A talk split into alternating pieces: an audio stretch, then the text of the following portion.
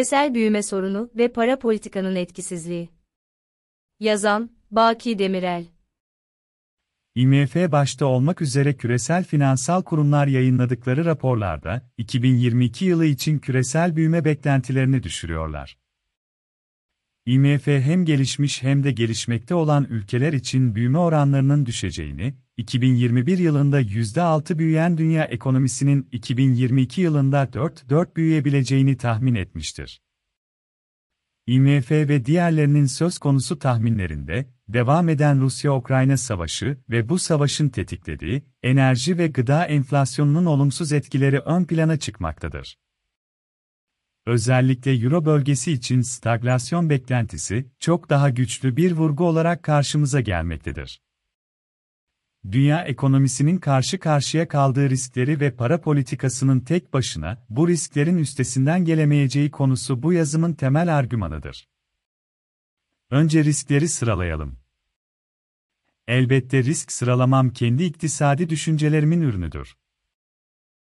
Geçen hafta kale aldığım küresel borç dalgası, gelir eşitsizliğinin artması, çevresel kaygılar, savaşın yarattığı gıda ve enerji arz sorunları ile artan enflasyon, stagflasyon endişeleri ve finansal kısıtlılıklar, belirsizlikler en temel sorunlardır. Elbette bu sorunlar kümesini genişletebiliriz. Çin ekonomisinin salgın krizinin etkisinde kalması ve küresel değer zinciri üzerindeki sorunların devam etmesi gibi. Diğer yandan yukarıda saydığım sorunlar birbirleriyle ilişkilidir yani birbirlerini beslemektedirler. Söz konusu geniş sorunlar kümesi para politikası araç sınırlılığı düşünüldüğünde para politikasının aşamayacağı kadar büyük ve karmaşıktır. Örneğin Merkez Bankası çevresel sorunlara eğilebilir ve elindeki araçlarla çevreci politikaları destekleyebilirler ancak üretimde çevreci dönüşüm için güçlü maliye politikaları gereklidir ya da merkez bankaların enflasyon kaygıları ve daraltıcı politika tedbirleri küresel finansal riskleri artırabilir, finansal koşulları daraltabilir ve bu küresel borç krizi riskini daha da büyütebilir. Fed'in politika faizi ve varlık alımlarına ilişkin kararları bu konuda belirleyici role sahiptir büyük merkez bankaların salgın döneminde uyguladıkları aşırı parasal genişleme finansal ürünlerin fiyatlarını yükseltmiş ve zenginler ya da tasarruf yapabilenler lehine gelir eşitsizliğini büyütmüştür. Özellikle 2022 yılında açık biçimde etkisi görülen salgın sonrası, arz katılıklarının enflasyon etkisi karşısında uygulamaya konulan veya önerilen geleneksel ortodoks reçetede söz konusu gelir eşitsizliklerini artırıcı dinamikler taşımaktadır özellikle mali alan tartışması ve sorun olarak gösterilmesi bu bağlamda endişelerimi artırmaktadır. Türkiye'de enflasyona karşı politikalar eşitsizliği büyütüyor.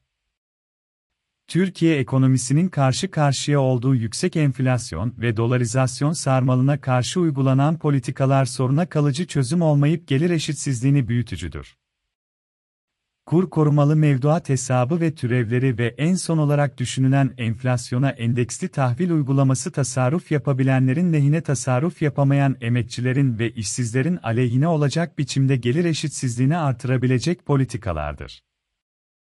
Bunun karşısında önerilen sıkı para ve sıkı maliye politikasına dayalı ortodoks reçete de yine gelir eşitsizliklerini büyütebilecektir.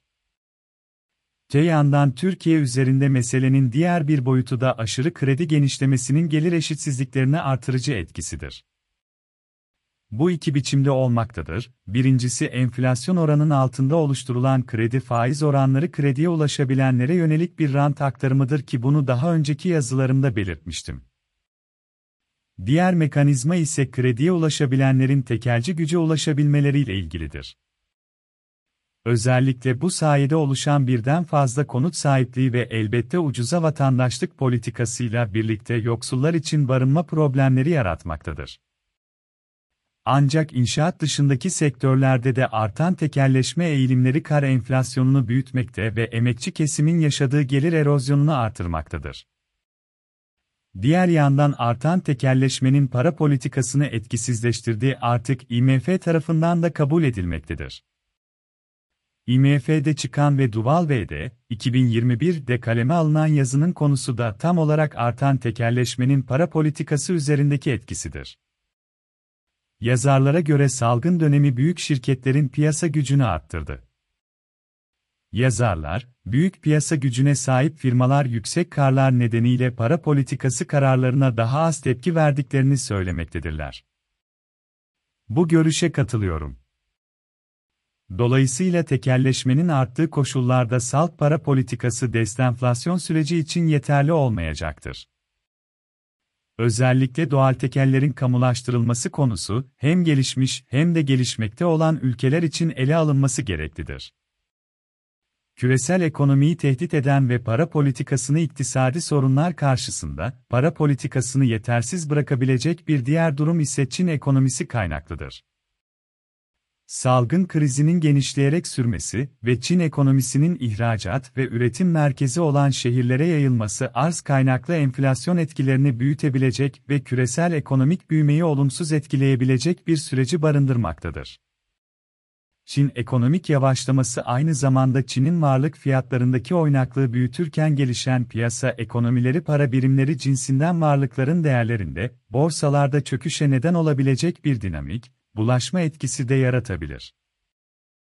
Yani Çin ekonomisinin beklentilerin üzerinde yavaşlaması, hem ticaret kanalıyla hem de finans üzerinden dünya ekonomisi olumsuz etkileyebilecektir.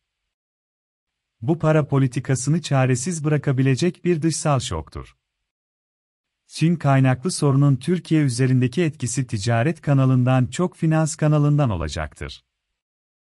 Bu elbette kur baskısı anlamına geliyor.